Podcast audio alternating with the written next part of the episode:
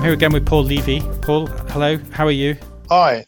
Well, like everybody else, living in strange times, but rather paradoxically, quite enjoying being in the garden because it's quite creative there. Are you, you're in that phase of enjoying the lockdown, which most of us, well, some of us go through, some people less so. Yeah, like a lot of people, I, I, I think that this is a time for us to do something new.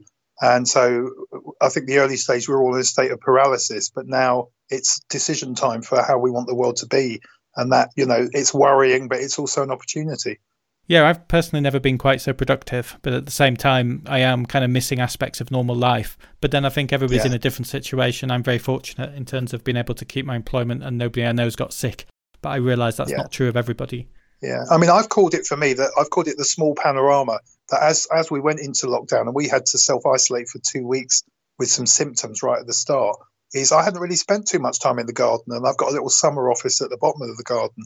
And the, the small panorama suddenly opened up that knowing we couldn't go outside all the creativity started to flow because you can you've only got your own imagination and your ideas because you can't go and interact so easily. And so for me it's been good. I've written more probably in the last few months than i had the previous year yeah me too me too and that's one of the things we want to talk about today because obviously yeah. one of the things that's hit the l&d industry hard is the fact that face-to-face learning is now just something which is not possible and is unlikely yeah. to come back in the short term. Therefore, yeah. a lot of us are in this situation of, well, we need to go virtual, we need to go online. And you've been thinking about that. You've got what you call your four T's model. And I like the fact that you put at the back how to avoid disaster. I'm a big fan of avoiding disaster. Yeah, me too. Yeah. So, well, I, yeah. I mean, I, I know you've been doing this is, a lot for the various. Yeah. Bus- I know you work for business schools and universities and stuff, so you've been doing this yeah. quite a lot. And you were saying that one of your business schools is really quite far ahead in terms of thinking around this. So you've got a fair amount of experience, I'm guessing.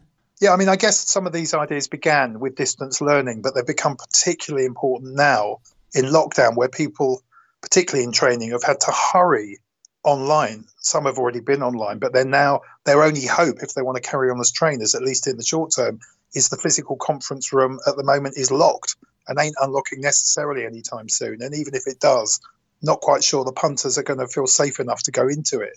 So we've got this other, really no other option than to be online. And so how do we do that well? And I've been um, kind of researching that for a while and now talking to a lot of my own peers and having the opportunity at a university to do a bit of research. And so the model I've developed, it's not another product to buy that a lot of people put out there. It's a it's a lens to help you design your online training. Well, let's talk through that then. So four T's. So do you want to just say what they are, and then we'll talk about each yeah. one in turn? And I say to everybody, I'd love you to interrupt me if you want, John, with some critique of it because it's something being tested out. I guess if I run through this quickly, the the first T of the four T's is something lot of people, particularly I'd say in formal education, have tried to do very quickly with probably not great success, and that is T for transfer. It's where people have been attempting to replicate what they thought they were selling well, which was their physical world training experience and practice online. And so in universities, that's been, you know, the physical lecture has become the online lecture.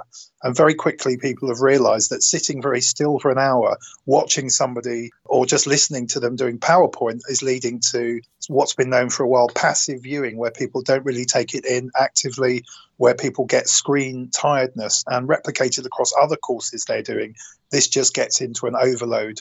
Uh, boredom can kick in very, very easily. You can have all the problems of the acoustics, not having clear video. And so they're experiencing disappointment with transferring online, very similar to team working, you know, transferred online. When you try to copy it, the digital world currently is largely leading to uh, difficult experiences. So if you do try to transfer, um, you really probably have to invest quite a lot so you probably heard of telepresence. You know, there are experiences where you can take a group online, but we do need to have quality, uh, visual. We need to have the ability to get that present feeling that is the same um, as as offline. And it's difficult. It's largely not being reported as successful. Very, very similarly in terms of say exams and testing. You know, testing online is very, very difficult to transfer. And so you come to the second T, which is transpose. And transpose, I started to see really good examples of that working a lot better. And transpose really is where you innovate what you're currently doing in terms of what you're currently doing. I'm sure lots of people are probably uh, aware that you need to cut down the length from an hour, that there's a much shorter amount of time that's needed online. You have to chunk the content. One of the examples that actually most people are in favor of is things like the TED talk, the really good 10 minute talk followed by some discussion.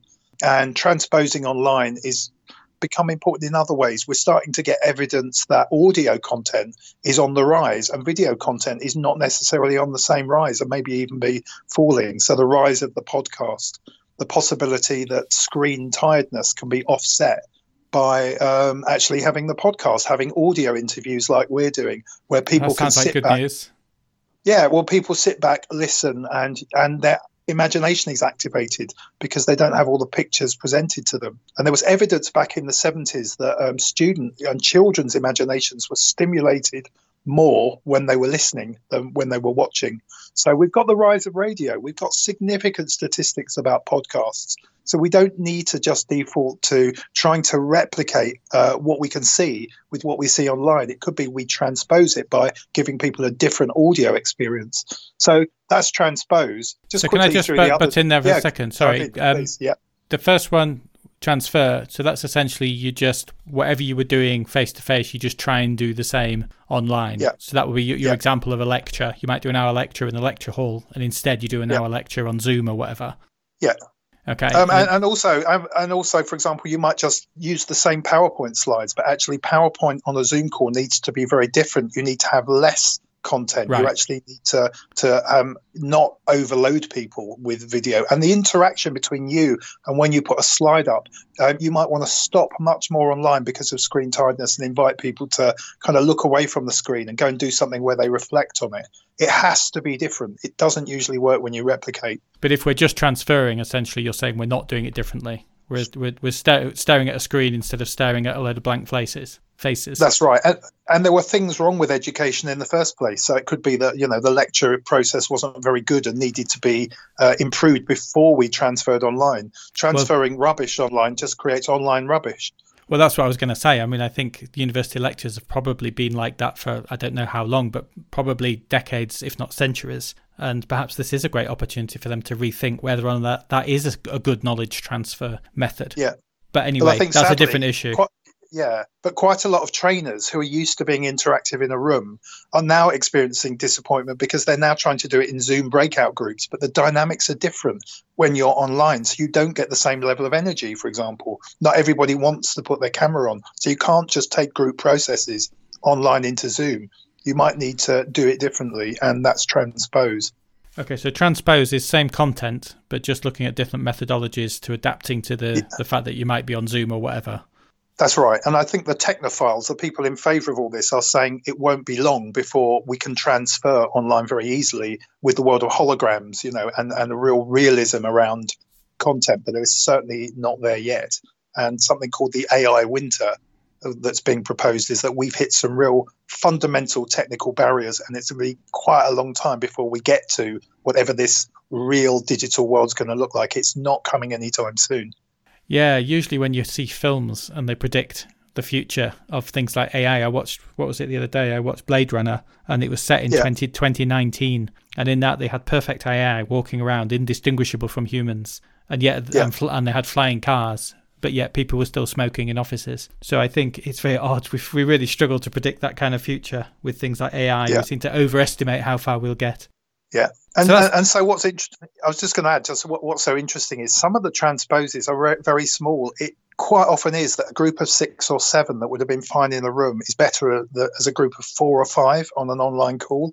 Um, and it could also be that user generated content when we might generate ideas together, you know, with a flip chart. Actually, a virtual flip chart doesn't do that for some groups. It might be better to invite people to go off into pairs and have a call and generate ideas, then combine them so you have a four and, and then you might have an eight and we generate content a bit like crowdsourcing um, and that's transposition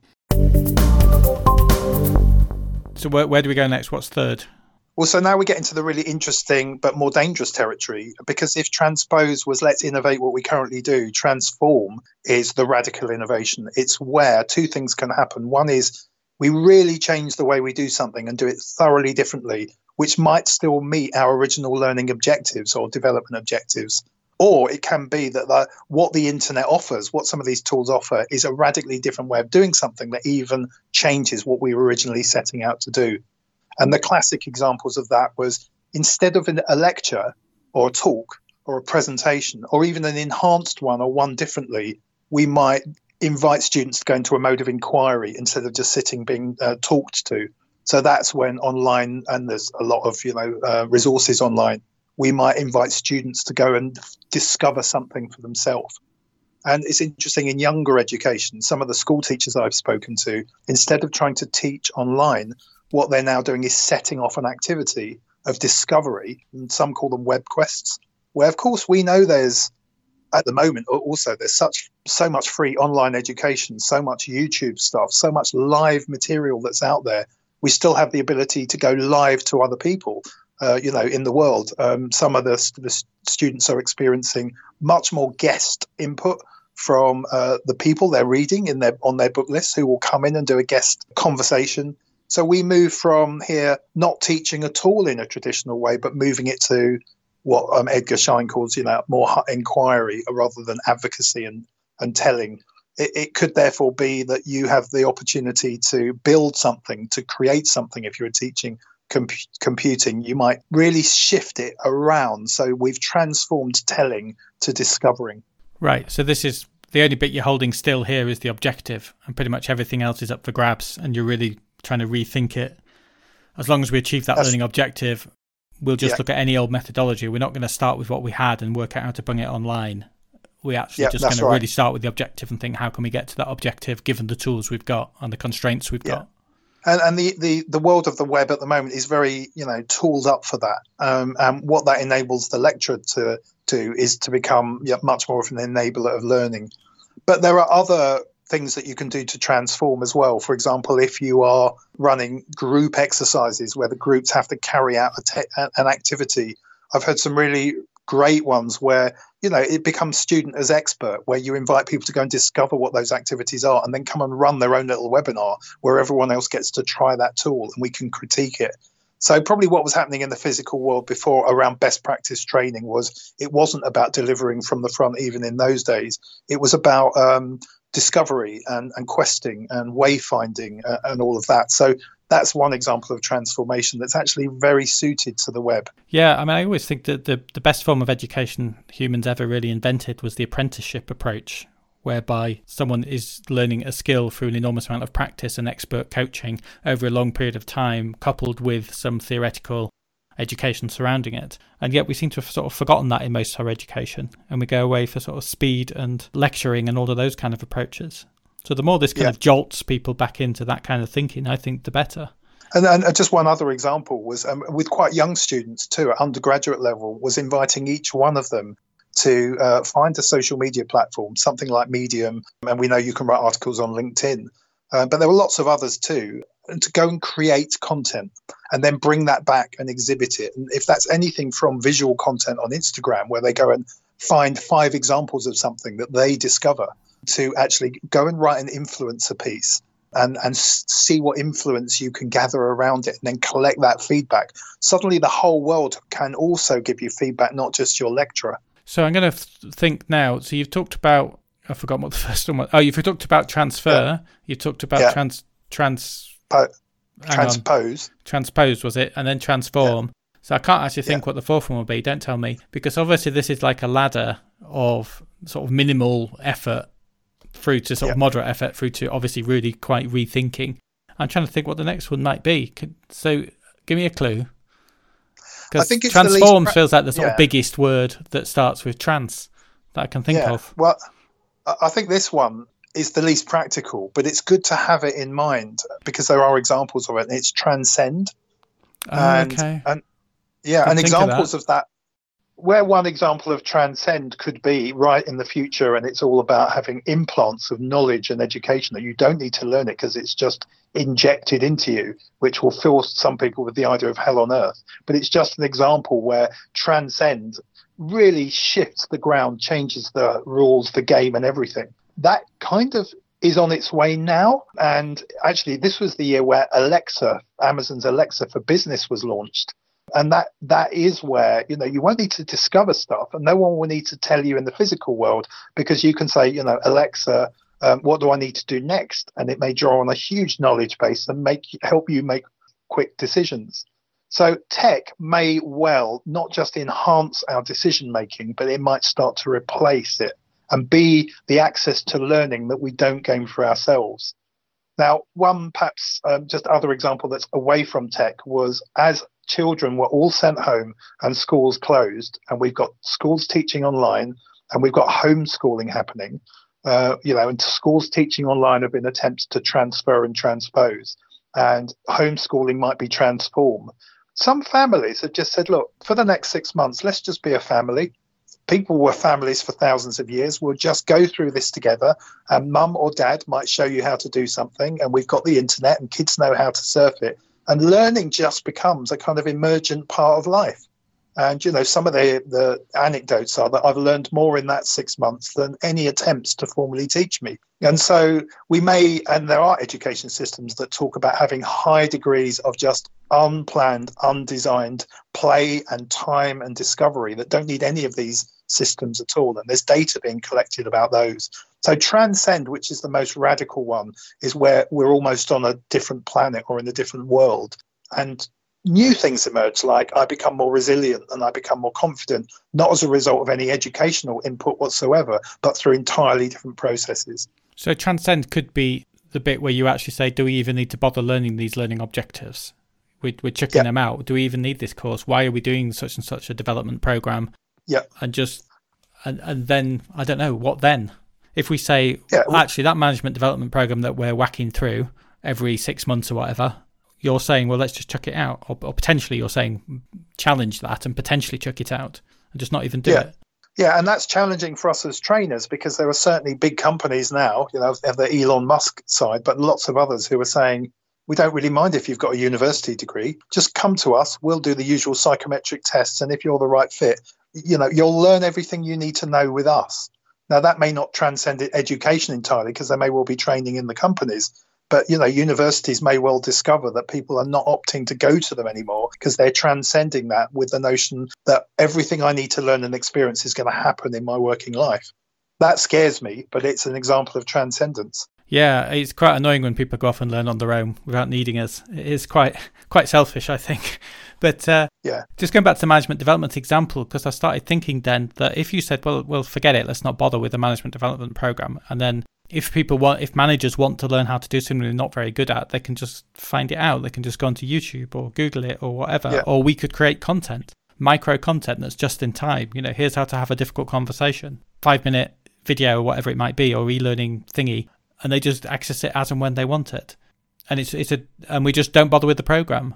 But but it could be, for example, then that universities become places not to go and find out stuff and not to be taught stuff, but maybe maybe processes to gather that knowledge in.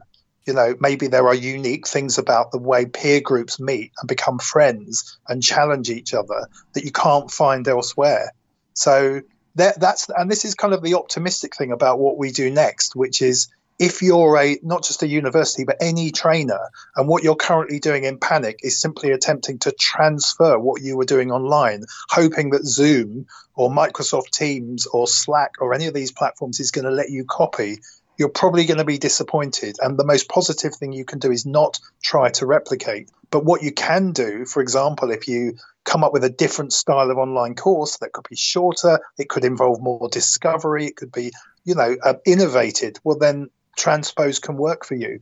If actually, though, the field that you're currently in is an opportunity for some real radical new ways of learning and discovery, uh, you might no longer have the virtual training room or the virtual lecture. You might do something entirely different, um, and that would be to transform. Where we are with Transcend at the moment is I'm not sure that's in the repertoire for us at the moment.